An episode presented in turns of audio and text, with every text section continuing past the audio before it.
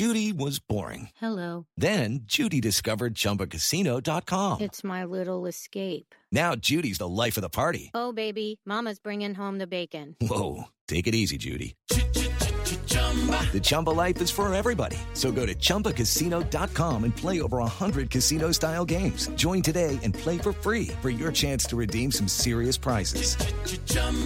ChumbaCasino.com. No purchase necessary. Void where prohibited by law. 18 plus terms and conditions apply. See website for details.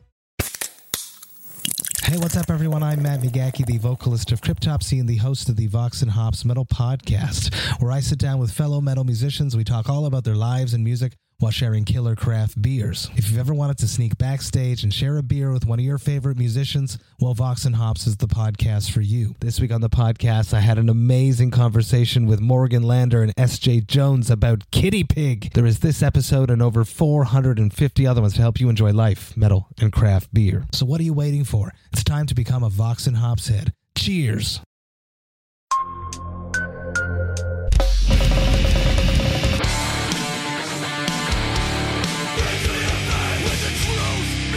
Welcome to the Punk Rock MBA podcast. What's up, everybody? I am Finn McKenty. This is the Punk Rock MBA podcast. Today's guest is a very good friend of mine and somebody I admire very much, Mary Zimmer. You may know her from her YouTube channel called Voice Hacks, where she does a lot of like reactions from the point of view of a vocal coach, a lot of tutorials on singing because that's what she does. She is a singer and vocal coach. But she's had a very interesting pathway to get there that I think a lot of you will appreciate. She, for a while, went to school for engineering. She never thought about being a YouTuber, but here she is. She has, I think, 80,000 subscribers or something like that, that all drives business to what is her actual, like, quote unquote, day job. She's a vocal coach that does Skype lessons every day to students all over the world but she's changed career directions several times, and that's the part that I really thought was interesting. Not because she is like a dilettante or a dabbler that changes her mind, but because she is a very driven person who multiple times has kind of set out this goal of like, I want to be in a band and get signed. Oh, I got in a band that was signed to Century Media. Turns out I don't want that. I actually want to be an engineer. So she did that. And then was like, all right, I don't want that maybe I should be a vocal coach after all, which is what she's doing now. So I know a lot of us have had these kind of winding pathways in our career, and I wanted to unpack exactly how she's done it because she's just managed it brilliantly. And she's very good at explaining it. Before I get into that, I wanted to mention a couple things. Number one, if you want to support the show, there's a couple ways you can do that through merch. We've got a bunch of that, including some new stuff that I think is pretty cool. There's a link to that in the show notes. Number two, if you really like the show, you can support us on Patreon.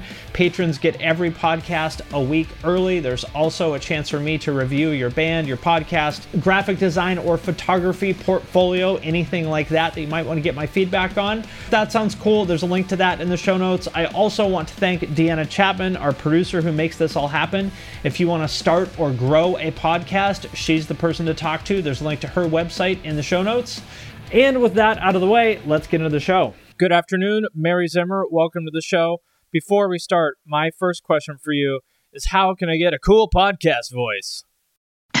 See, it sounds like so unnatural already What when are you talking try about? when you when you fake it like that. But it, so- but it sounds cool. It sounds like I'm a professional. oh man. Well, that's the thing is I think actually with the podcast realm sounding like yourself is actually the best thing to be honest. Um I think if you try to have someone else's voice, you actually do not sound right. Or maybe I should be like Ira Glass and like, uh, Mary, thank you so much for joining us here on the show. it's like the NPR filter. Is there an NPR fil- a plugin? I a If- filter. If, there isn't, then uh, we just came up with a business. Well, yeah. so for anybody who is not familiar, uh, what exactly do you do?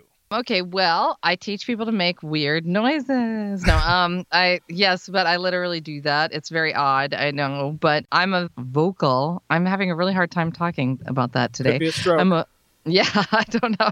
I'm a vocal instructor, but I specialize in what I would call extreme phonations, but I'm also a vocal instructor who has sort of become sort of a content creator as a result of just you kind of have to be Mhm. if you're a musician or some kind of person with an online business, I think. What does extreme phonations mean? I don't know that word. I would say weird noises, or in the words of Brick Tamland, uh, loud noises. So like you know? screaming uh, or what other kinds of vocals? Like tell me genres. so yeah so like for music genres it would be like anything from actually all the way from like blues things that would have like raspy singing all the way up to like punk to hardcore to the most extreme sounds where we're getting into the death metal deathcore you know uh, where people are doing harsh vocals the entire song um, what to the ordinary person just in general all those things just sound like screaming Yeah, so it's all screaming. i would just say screaming yeah. okay. right So what's interesting uh, to me about you is that uh, you know now that I have known you for a while, in general, uh, I'm I'm not a fan of people who are dabblers.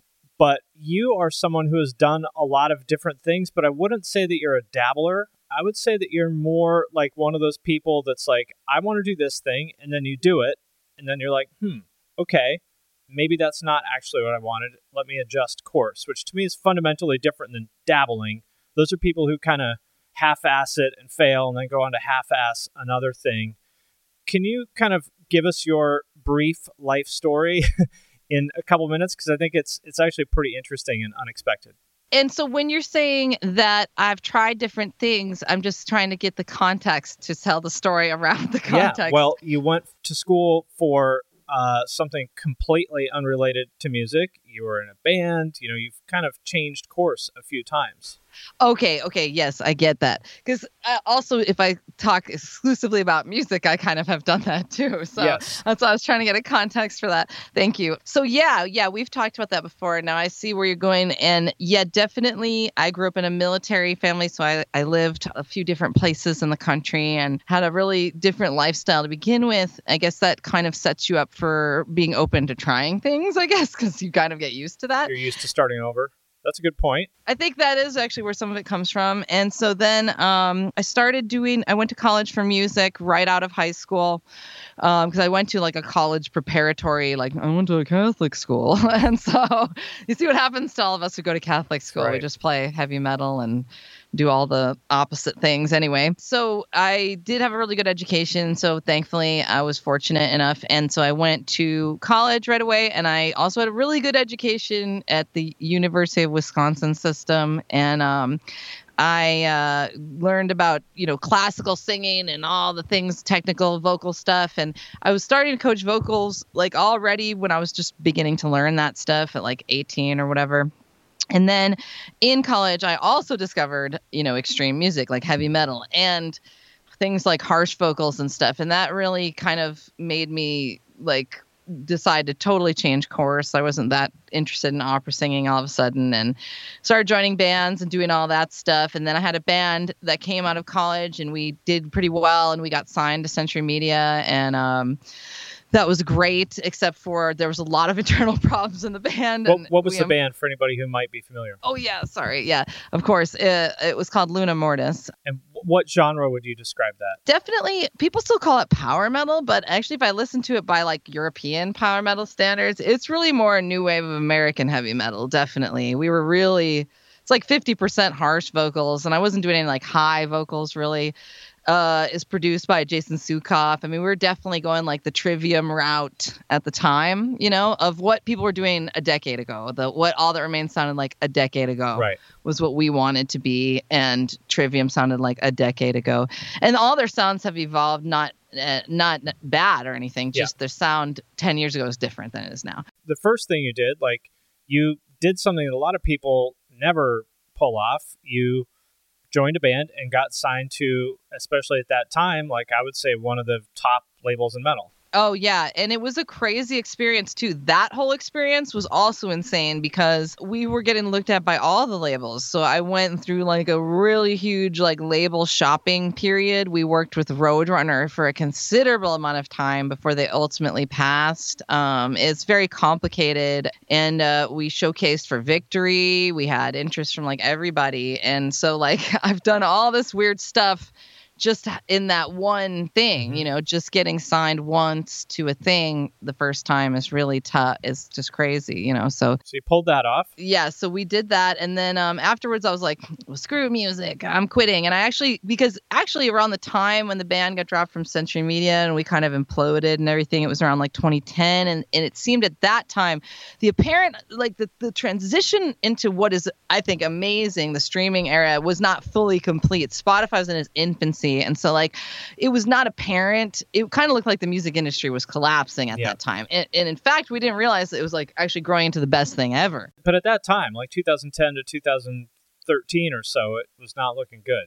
it was very hard to discern that to be honest and all the contracts were reflective of that it was really strange so i was convinced that i need to go into a growing field and not a collapsing field so like i completely ditched music for a minute and i went into technical school like engineering technical type of college for renewable energy because i I was like, here's a really growing industry. And at that time, it really was because it also depends on like who's in charge and what the tariffs on things are. yeah, like are. when they pulled all the subsidies that Obama set up, that I think caused a lot of problems, from what I understand. Right. So that industry is kind of in flux because of that. And that's a whole nother thing. So I actually finished my degrees in that and got multiple degrees in that area. So there's there you've posted these a couple times, like pictures of you and God knows where, like working on these like giant wind turbines and shit. Well, yeah, yeah, that's definitely God knows where. This is like the northern Wisconsin in the middle of uh, nowhere. I had to go to school in, in a very isolated part of central Wisconsin uh, because they were the only place doing this renewable energy stuff within like actually within like a couple thousand miles. Really? Like, yeah, like within like 1500 miles. So it, it was convenient enough that I only had to go like three hours from where I was living. But I'm telling you, living up there was like rough. I was doing the sustainable living thing. I had like an acre garden. I was like canning, but I was like, ah, living out in the middle of the country. This town where this uh, school was has maybe 15,000 people in town. And um, I mean, it was tough, man. It's a hard life. We'd be out there, and people up in the north, in the north, you know, they're really hardcore. like we'd be, we'd be like, okay, we're gonna work on solar panels today because it's only 30 degrees today, which means it's, it's like dealable. And you're gonna put on. I had like full Carhartts, like the whole deal, you know. Um, so yeah, we were learning a lot of um, small wind installation and and my one of my specialties was renewable thermal energy um, which of course up there is very applicable the thing about Oh, wisconsin is that.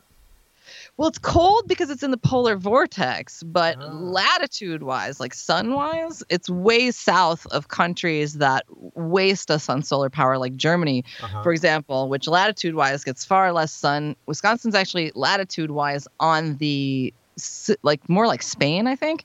And so um, the polar vortex does keep the cloud cover, but you actually can collect a surprising amount of solar energy uh, even at very high latitudes and even in in uh, significant cloud cover. So, So, you came for the screams on this podcast, and you learned something and you about got renewable energy.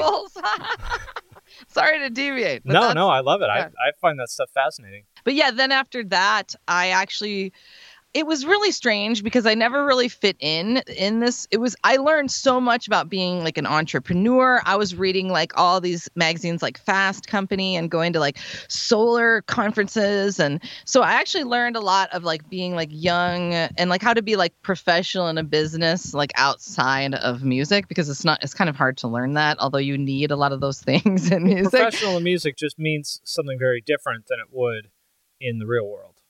Yeah, and and the thing though is is I was way too much for all of these people. They they were all like science and engineer people and um like someone like me with a big musician personality, I was always like weirding people out.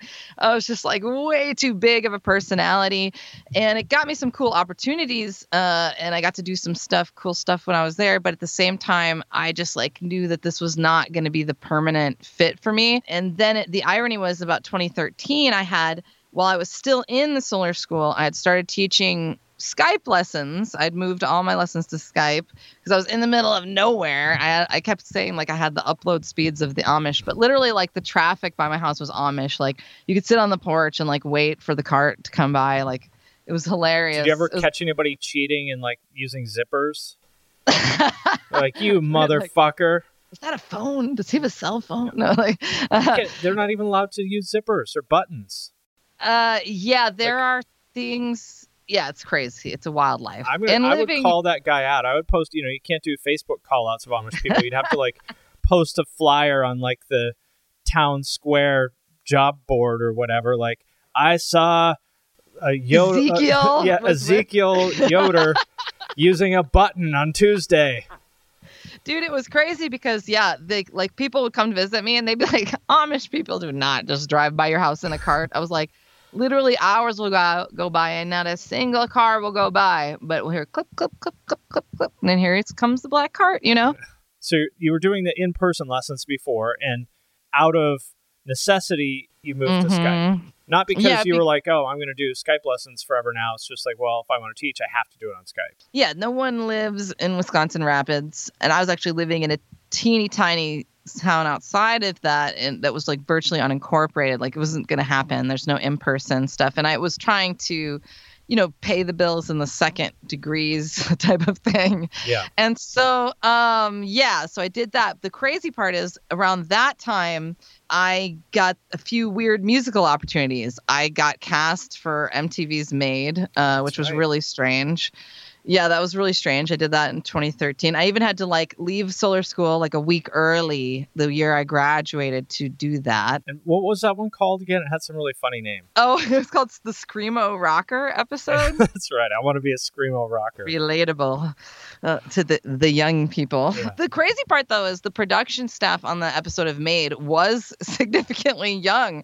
They were like in their mid to like the older producers were like 25 and the younger staff were like tw- 19 20. It was You're like, amazing. How are you so young yet so out of touch? hmm It was like they had these very like advanced like producer roles, but right, yeah, yeah, like it would come out like very cheesy like that. I think because like normal people, even young people, what I call like normies, people Yeah. who don't listen to all this heavy music like us, they are they really don't know. And Right. most of Made is like I want to be made into a Prom Uh, queen. Yeah, like very, very mainstream type of concepts that most people are familiar with. Even the athletic concepts, I would say most people are familiar with yeah.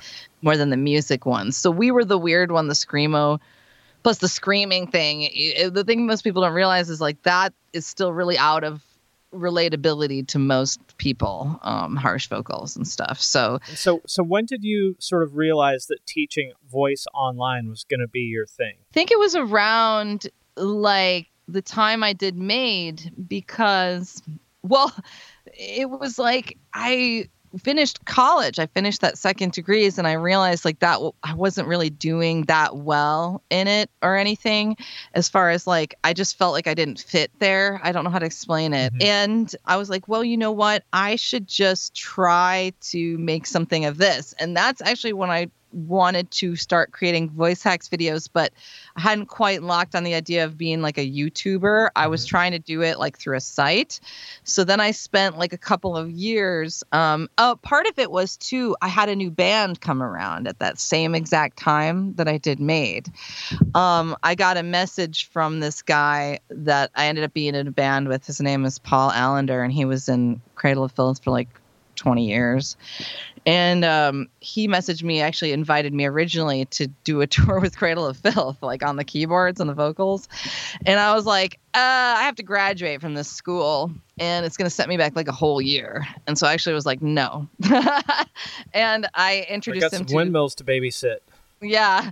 And I introduced him to Lindsay, who's actually still the current keyboard player vocalist of Cradle. And then Paul had quit that band. I had mess- said, but if you ever have anything else, you know, um, just let me know or whatever. Because he had actually immigrated to the States and lived in Minneapolis, which was only a few hours from where I was.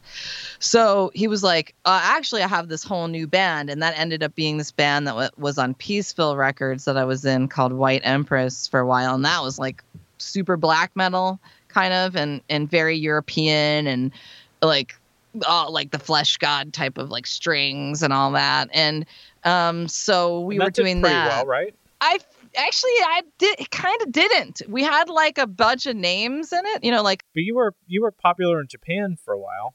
yeah, yeah. In Japan, we did pretty good, but it was really super weird because it didn't have a chance to catch on, you know. Um, it, it, it, the band just didn't live. There was like lots of just interpersonal things where it just didn't end up working out, unfortunately. And and and that's just how it goes sometimes in music. That's the thing is it's hard to find a good group of people. And uh, so that got me back into music, I think, though, those two things right at the same time. And I realized like, okay, this is where I'm going. You know, I should be doing the teaching. And you know there just starts to, to be like such an interest in it. And i at still at the time had no idea that teaching lessons was what was going to turn me into like a youtuber though. Like that was still like way out of my head for a couple years still. So yeah that's kind of what it's been. And then now i'm in like a power metal band. So it's And- just like whatever. So when you when you decided or or I guess realized that teaching online was going to be your thing, how were you getting clients at that time? Because I think that's the biggest question for probably 99% of people who want to do a thing is like, great, well, how will I get anybody to hire me? So here's the thing. When I first started teaching, I didn't have a YouTube channel at all, really. Well, maybe I think I had like some maybe something. I don't think I had anything though actually. So it was like 2013. So I was using just my previous audience as a vocalist, you know, like on Facebook and stuff, the people I had following me from all these other bands and Right. stuff. And then also these great services at the time, Thumbtack was a really good service um, where they would help people find stuff. And so I was using Thumbtack for like a while and other services like that where they would help you get the clients. You know, they take a little bit of a cut or whatever, or you pay like a monthly thing or something. But it helped a lot because people could leave reviews, they could explore what they're looking for. And my sister currently does that through a company called Lesson Face. Okay. And so, because she doesn't have like a super YouTube either, she has some stuff, but she doesn't do it all the time or whatever. So, and it's worked really, really well. So, I feel like if you are onto these like kind of third party services that help you get the clients, they're actually very worthwhile and they work really well and they gave me a good start. And a lot of those people will stay with you long after you're done mm-hmm. using that service, you know? So, I think they're great. When did you realize, like, okay, this is working? I think definitely once I put it to YouTube, I tried to do like a website, like a membership site, voicehacks.net, with a whole bunch of videos because I was like, well, if I can, I had the general idea of kind of like a, you know, sort of like something where people could not have to go pay for a lesson mm-hmm. necessarily and something that could kind of run itself or sustain itself kind of and people can like go go in and and uh, log in in the videos anytime they wanted that kind of thing but as you know from being a very big part of URM that is not an easy task at all No, it's not. Like, it's a great, it's it's an awesome idea, definitely. But man, maintaining a membership site is not easy. It's not like you're gonna put this up and you know sit back, put your feet up, and collect the money every month. No, and I was not prepared for like all the technical things, like the just having like access to people's payment type of stuff and the security liabilities and all mm-hmm. that stuff. Like all the tech stuff, I was just like, wow, I am just not prepared for this and I don't know what I'm doing.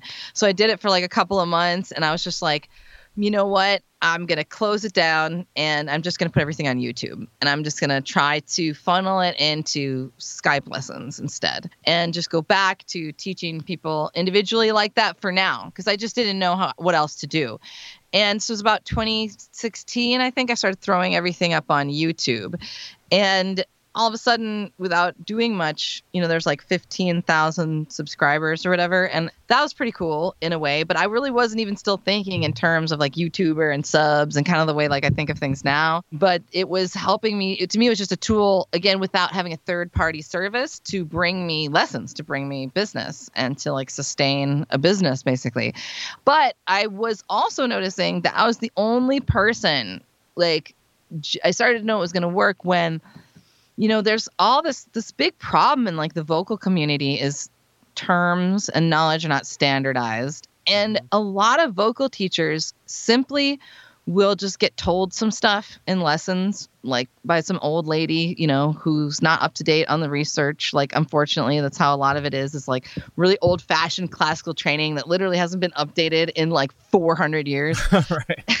like, it's just ridiculous. And then people don't actually go out and do the the research on the studies and the actual knowledge of the mechanics and like all this stuff. If it's good enough for Mozart, it's good enough for me. Right. It's like very outdated to just like say things without actually researching.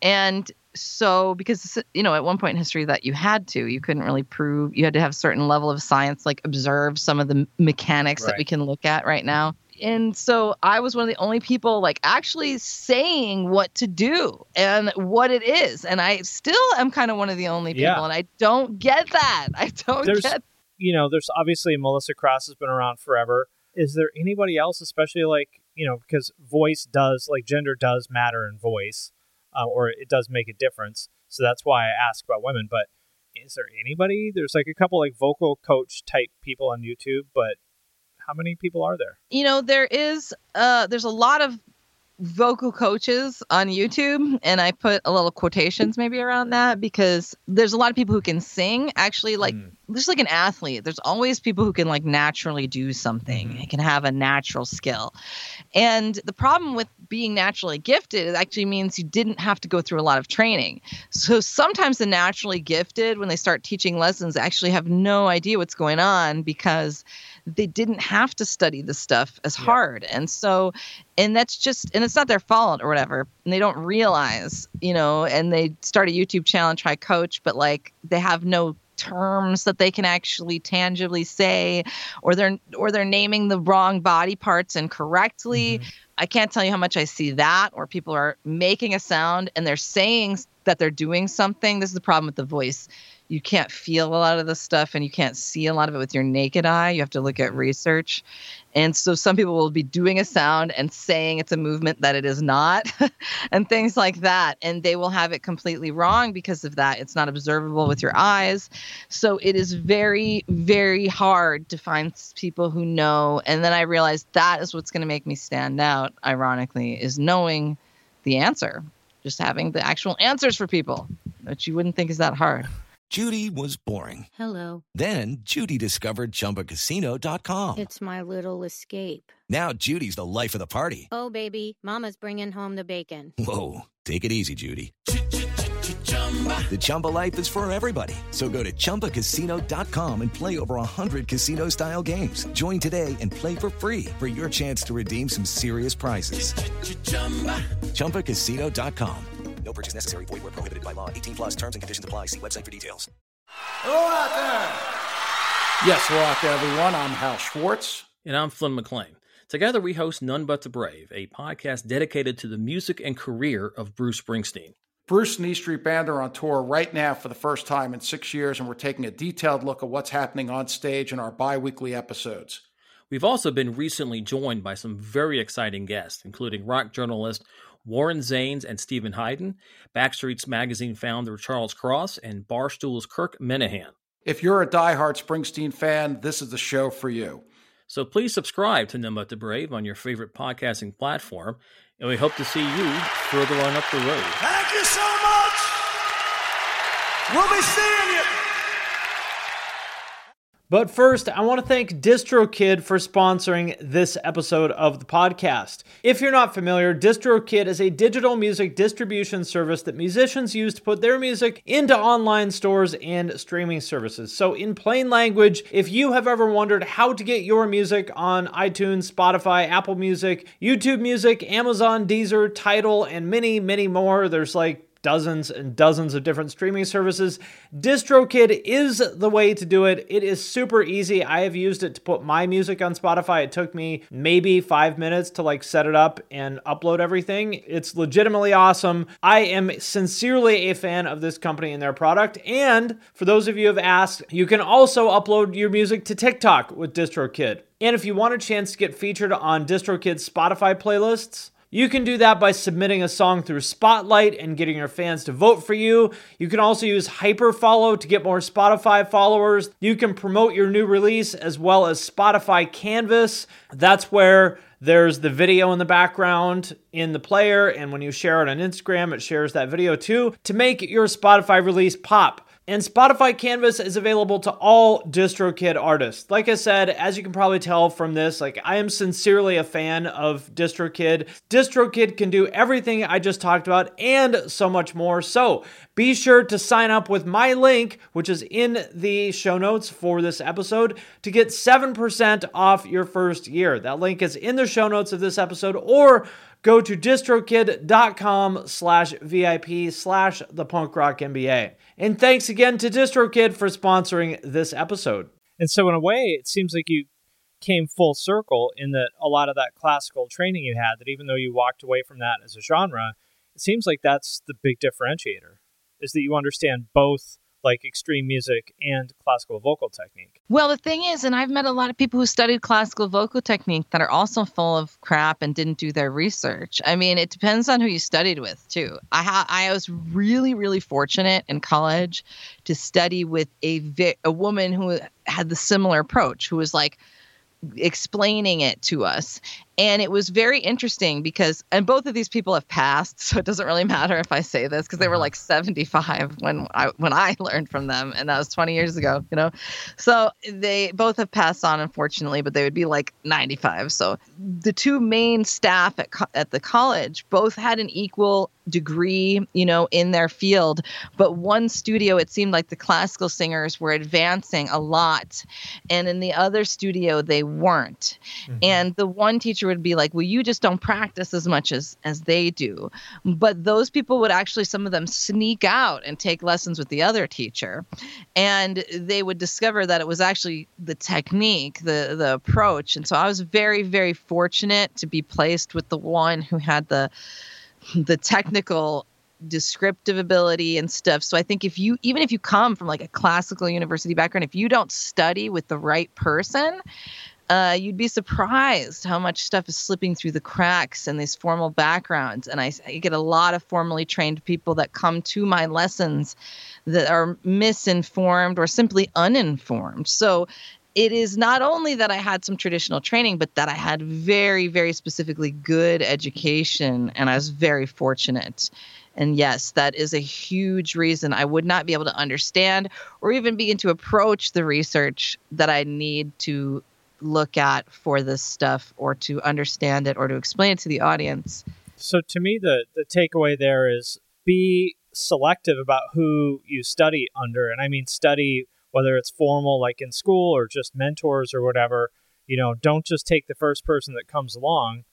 Really look at your options and make sure you're choosing the person that's the right fit for you that's actually going to help you where you actually understand what they're saying. It's not like, okay, well, he hasn't fully explained this, but I think if I do this vocal mm-hmm. exercise for like six weeks, maybe I'll get something. If you don't know why you're supposed to be doing that vocal exercise or what specifically how it's how is that supposed to translate to what you do on stage? If they're not telling you that or it's not coming through like then this person it's not that they're a bad coach like every, all these people are very well intended.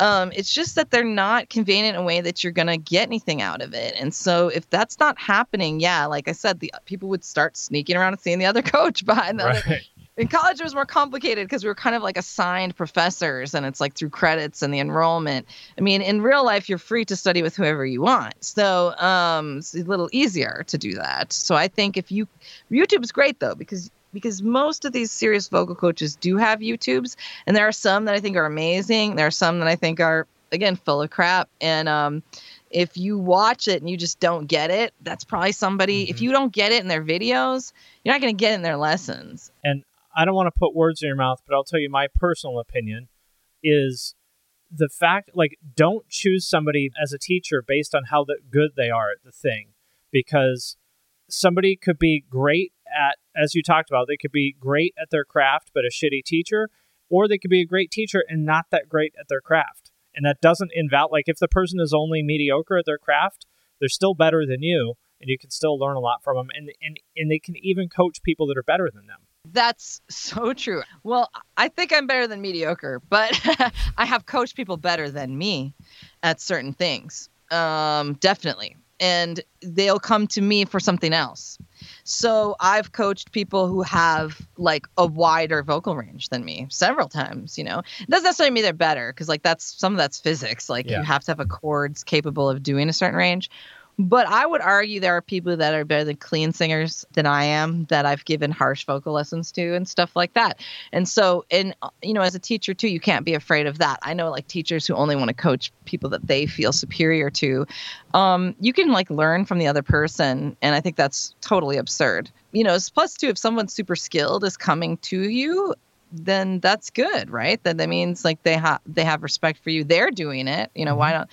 You know, and like you said, yeah, there's so many people who are like just naturally good, and it's unfortunate because it's it's just like a gift. There there is the people who can just sing. And good for them. But that doesn't mean you should learn from them. Yeah, they never had to learn it though, so they may not be a good teacher for you. So let's talk about content because, like you said, if you want to, you know, be in the line of work that you're in, you kind of do have to be a content creator. And it sounds like you didn't really kind of fully commit to that for a while.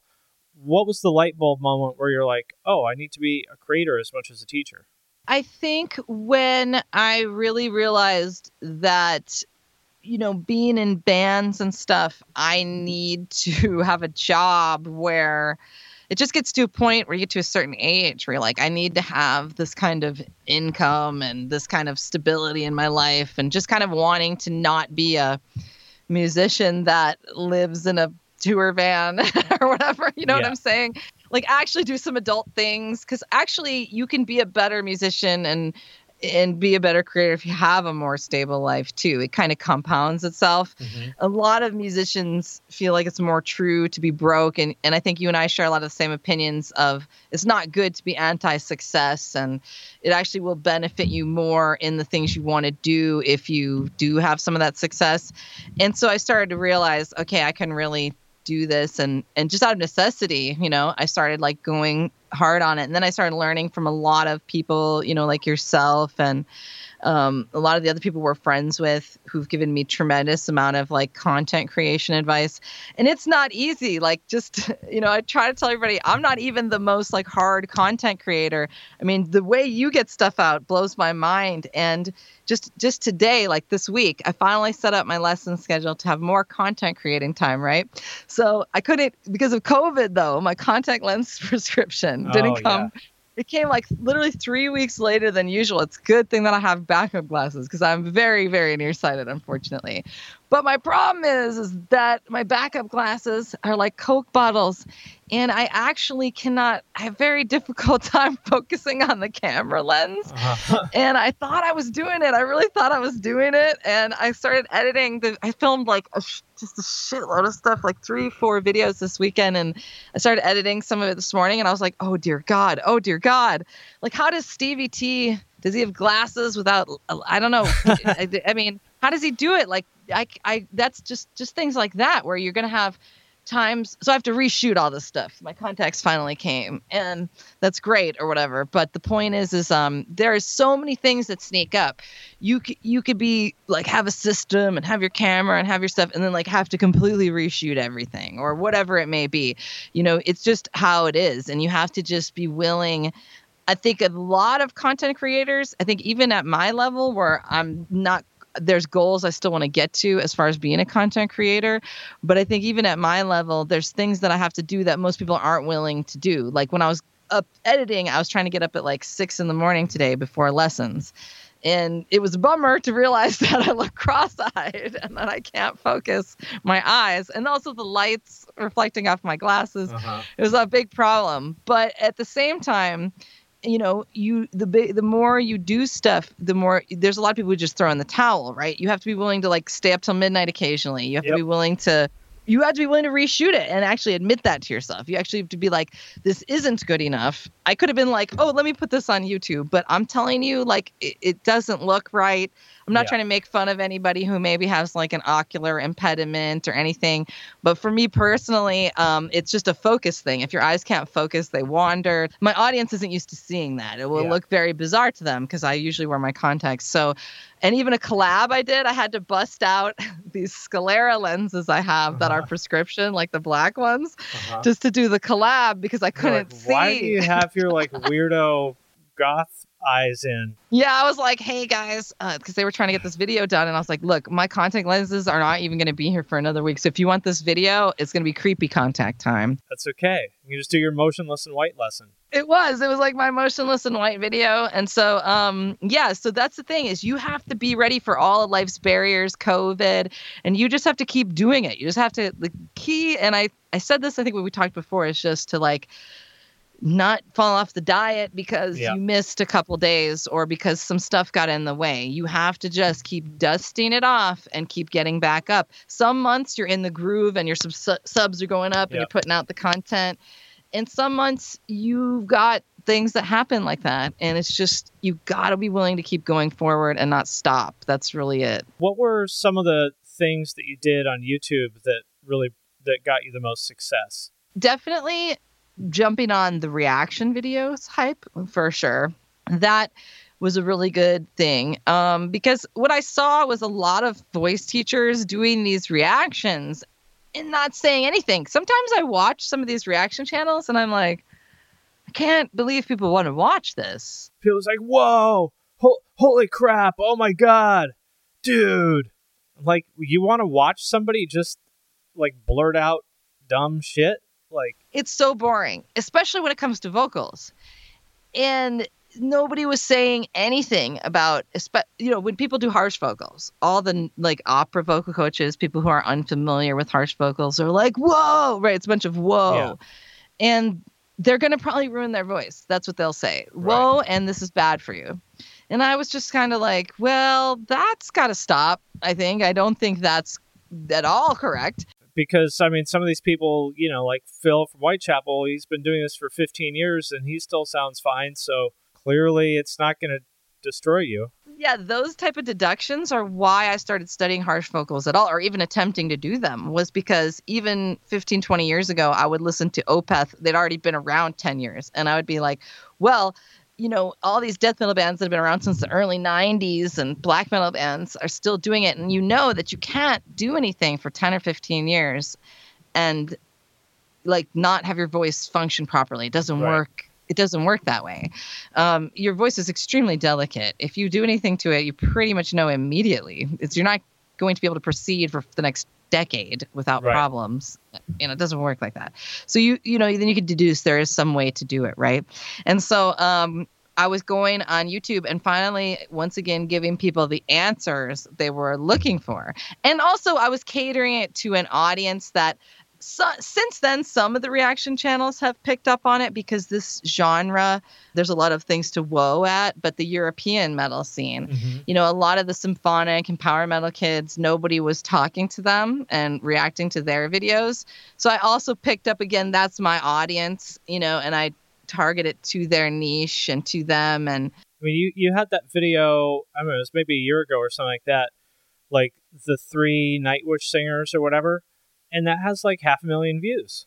people still comment on it every single day and i cannot that one is the avril lavigne dead where i'm Uh-huh. like why do you care but um people care i guess so it surprises me but i also too have taken I actually have taken a class or two online and also learned the equivalent of a class, you know, advice from people like yourself and some of our other friends who've given me the equivalent of a class information on just I learned in one of my classes on um, you know, Google keywords and stuff like that. And I've learned how to reword the bios and the titles and use certain uh, extensions that help me look at what will the performance of this combination of keywords be on the video. So I've also learned about about just how to use YouTube as well and how just to do things more intelligently so that people will find your content when they are the people looking for how to scream or whatever. Um, and that did, you know, I had to actively learn that stuff though. It, you know, you've got to go out and look for that information and sometimes buy a class or two and it's worth it if it's the right people teaching you and whatnot and um it you know so that t- too just learning how to operate youtube and be searchable and Well, you do bring kind of that engineer mindset to this, which I think a lot of people would benefit from. Yeah, you know, I have had a lot of, and again, just being willing to do what other people aren't willing to do. I've had a lot of people say to me, well, what can I do for my YouTube? What can I do for my YouTube? And I'll just give them some basic things because you know how it is. You don't want to, half of the time, people aren't going to do what you tell them. Half? Like 99% of the time. Yeah. And, and some of the people, I'll look at the content, I'll be say, well, this is actually not that interesting. You know, yeah. part of it is you know you're competing with these other gear channels or whatever. And so you know you need to word this in a different way maybe or figure out a way to do it. And a lot of people are like no but i like what i do. All right then then don't change it. Okay well you just asked me yeah. with xyz amount of subscribers how did i do that? And i gave you like a little bit of information that would go a long way and, and you still don't want to do it. So i, I call those people assholes yeah, yeah. And that's why you don't end up giving them super lots of information because they're not going to, it's a waste of your time, right? You're wasting your breath. My new response to those people who ask a really obvious tactical question is I say, What did you find when you Googled it? That's the thing. That's where I get kind of pissed. I have a lot of people who kind of just want me to tell them everything. But again, some stuff I had to go out and like pay to be in classes, you know? Yeah. And so I'm like, go do that. Like, like that nobody handed me that. I had to go do that. So, um, and you can literally go take that same class and do that same thing. But again, the things people aren't willing to do, some people think that's just the staying up late or the reshooting of stuff or the pain in the butt of like not accepting something and, and redoing it. But it's also actually the pain in the butt of learning what you're doing and putting some actual effort into it, not just like asking someone expecting that they're going to have some trick that is a miracle that's just going to make a channel blow up or whatever. It's so nuanced and complicated. Has no, you know, it's so a, a point of advice for anybody who may reach out to someone asking for help. And I don't mean to be an asshole, like, oh, how dare you ask me? Like, I want people to ask me questions, but uh, I also want them to understand what you just said, which is there's like nothing that any of us can say. It's like, oh, here's the magic secret. What what I would suggest doing before you reach out to someone or when you reach out to them is say, hey, I have a question about X. I tried the following four things and none of them seemed to work. Do you have any advice? See now that is different, right? And so that's that I appreciate, and I, I and I really, yeah, it's it's frustrating. I don't want to sound like a jerk either because I want to have, you know, my whole reason for even doing all this lesson stuff is I'm I help people. I do is help people all day long, and that's sort of my mission is to help people. But at the same time, nobody makes your channel for you. you do all of that. You had to do the research. You have to look at all the keywords and learn about all that stuff and the, like how you're always posting a lot of your strategies your thumbnail comparisons yeah. and you're very transparent about all that stuff. And people just aren't willing to do all of that. People are like i'm going to be a youtuber post a video boom everybody. There's so much entitlement in the music scene of people just feeling entitled because they're talented and stuff. Or maybe they're a little less talented than they believe they are is oftentimes the case.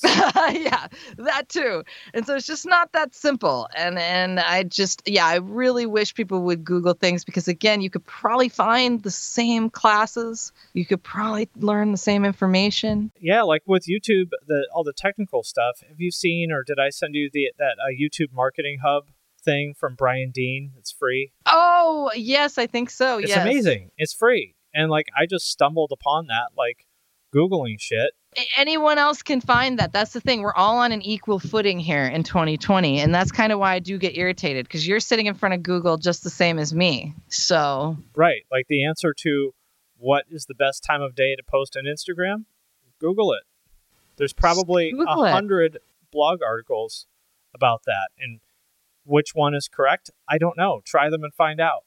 Yeah, or they could, you know, watch some of your videos where you literally discuss the strategy. You know, there's people out there literally giving free, so much free information that could maximize their channel or do whatever, you know, but people again they don't want to listen. They don't want to do it's, it. it's very strange. Like strange. I, I really just don't understand it. And like it's it's true i guess it's true everywhere but it seems like it's especially true in music. Like you know i'm thinking so you know i went to school for business and i'm thinking like when the teacher explained how to do, you know, last in, first out accounting or whatever, there wasn't anyone who raised their hand and was like, well, yeah, but, or, well, how come? Like, you just go, okay, that's how it's done. All right. Right. Or like in Yeah. jujitsu, you get a little bit of that, but it's very quickly answered because, you know, they're like, well, what if I did this? You go, well, why don't you try it and find out? So, you know, in jujitsu, you can kind of definitively answer that question. So that's minimized. Yeah, and I and to me, what you're talking about are definitive answers. Like, okay, so this type of uh, you know, Chrome extension is going to show you how your search performance is Yeah. doing or whatever. That's a pretty just like a factual thing. You can enter keywords and remove them and just see how it's going to go. You can change out. you can test your titling yeah and it's it's just i don't know so yeah i think there is this bizarre perception even now even with all this transparency which never used to be there before in the entertainment industry that there is a magic trick or that somebody just likes that person. Why does everybody just like that guy? I mean part of it is is you're making good content or whatever but at the same time, um, there's people with education and decent content that aren't getting that many views because they're not learning about how to do that or how to get seen or they have terrible thumbnails and terrible titles or whatever. And and that's I just don't get it. Like I, I don't know, but I'm with you. I, I I really hope that if you want to learn how to do this stuff, use the internet. It's there for you.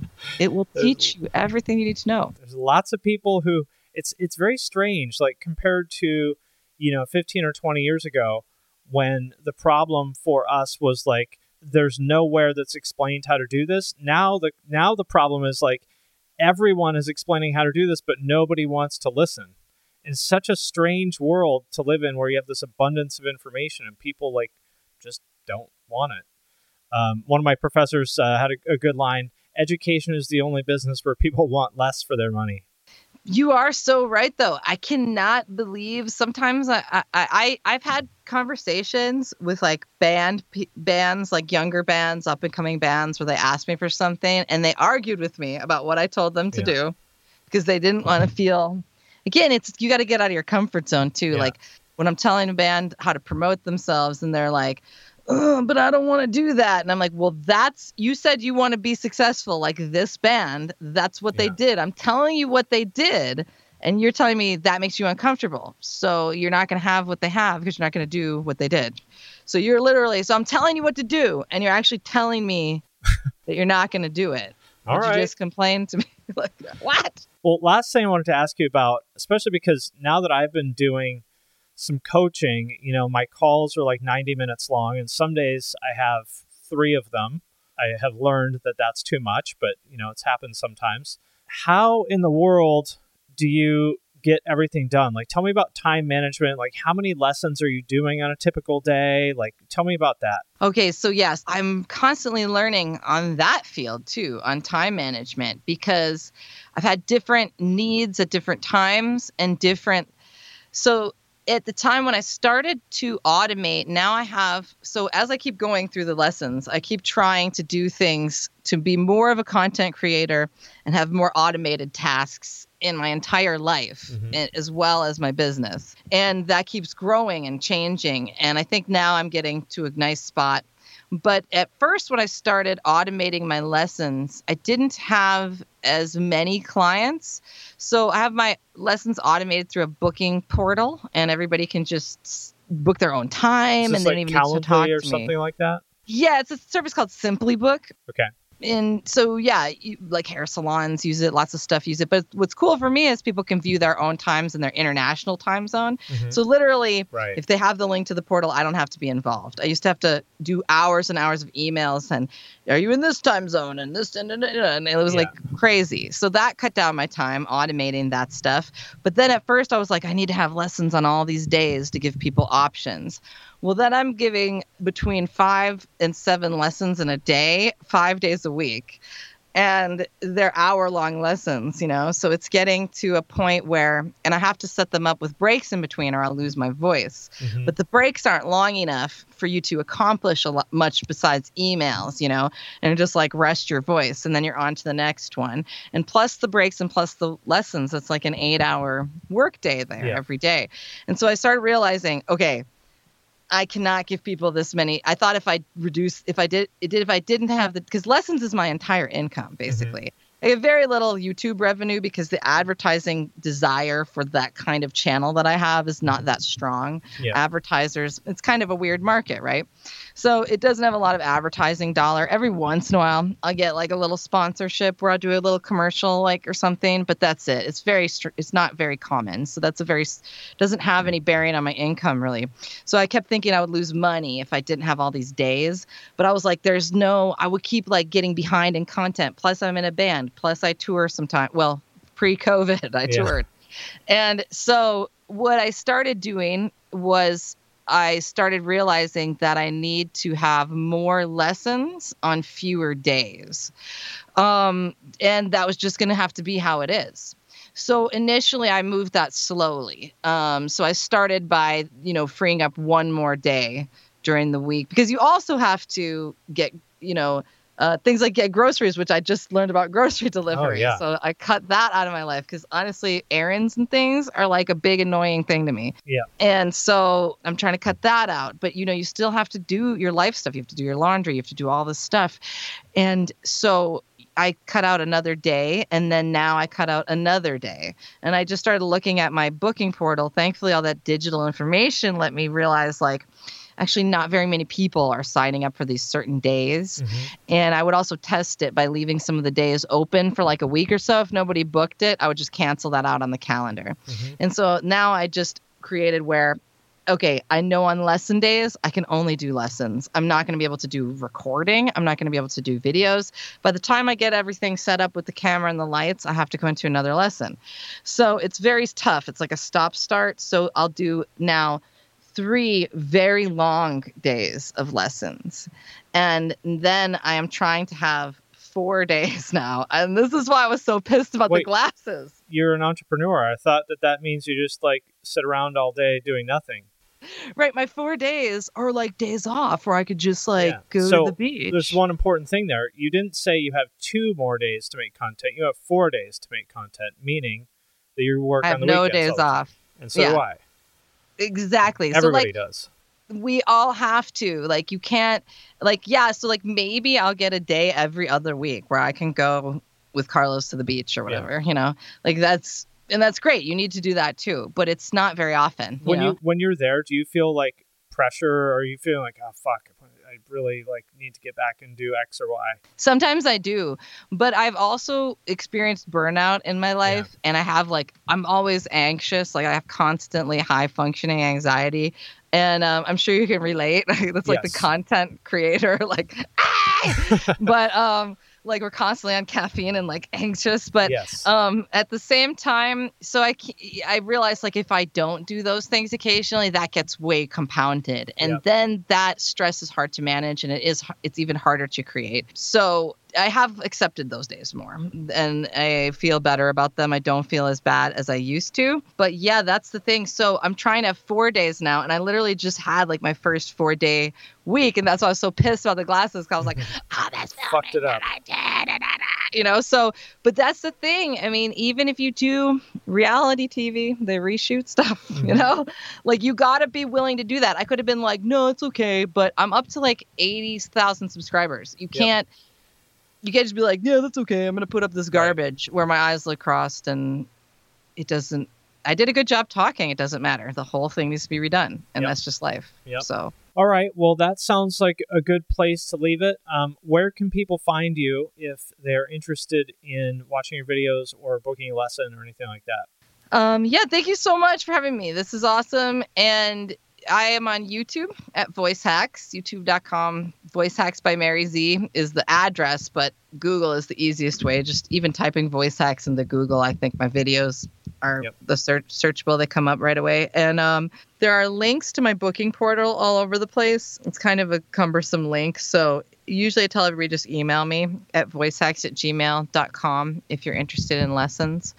Um, but most people I say, watch my tutorials first. Go to YouTube first because again, what if you don't understand me? What if I, I don't make sense to you? You know, then I'm probably not your vocal coach. So don't just go on the portal and sign up for a lesson. Mhm. You know uh, I'm not trying to just take people's money. You know, if you if you don't feel like it's the right fit, you'll be able to tell from my videos. So go watch your video. If you like what you see, then click the link in the description and book a lesson.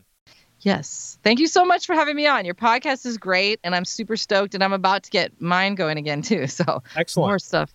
Excellent. Cool. Well, I will talk to you soon. All right, have a good one, man. Thanks.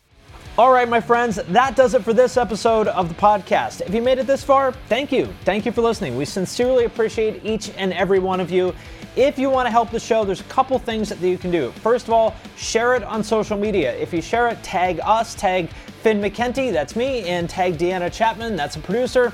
Second thing you can do, if you really, really, really love us and really want to support us, you can support us on Patreon. There's a link to that in the show notes. You can leave a review on Apple Podcasts or wherever else you're listening to this, or you can do none of that. And you can just sit at home thinking about how awesome this podcast is. That works too.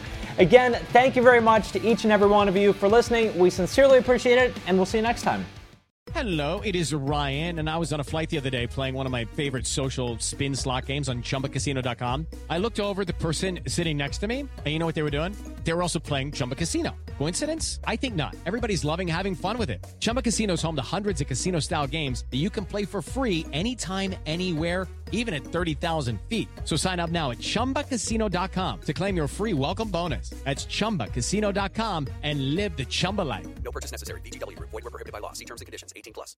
Hey, you. Do you have any plans this year? Ha! How's that going? Did you get 2020? Well, welcome to a brand new podcast called 2020, where myself, Benny Goodman, and my good friends Corey Payson and Siobhan Cronin from the band Lost Symphony also got 2020. And since the world ended this year, we decided why not just check in with some of our friends in the music industry and see how everyone's doing. We're going to get a candid look at life on and off the stage, as well as the mindset of some of the most successful people in the entertainment industry. New episodes drop every Sunday and Wednesday at 9 p.m. Eastern. And you can listen at 2020-d.com, soundtalentmedia.com, or on your favorite podcast app.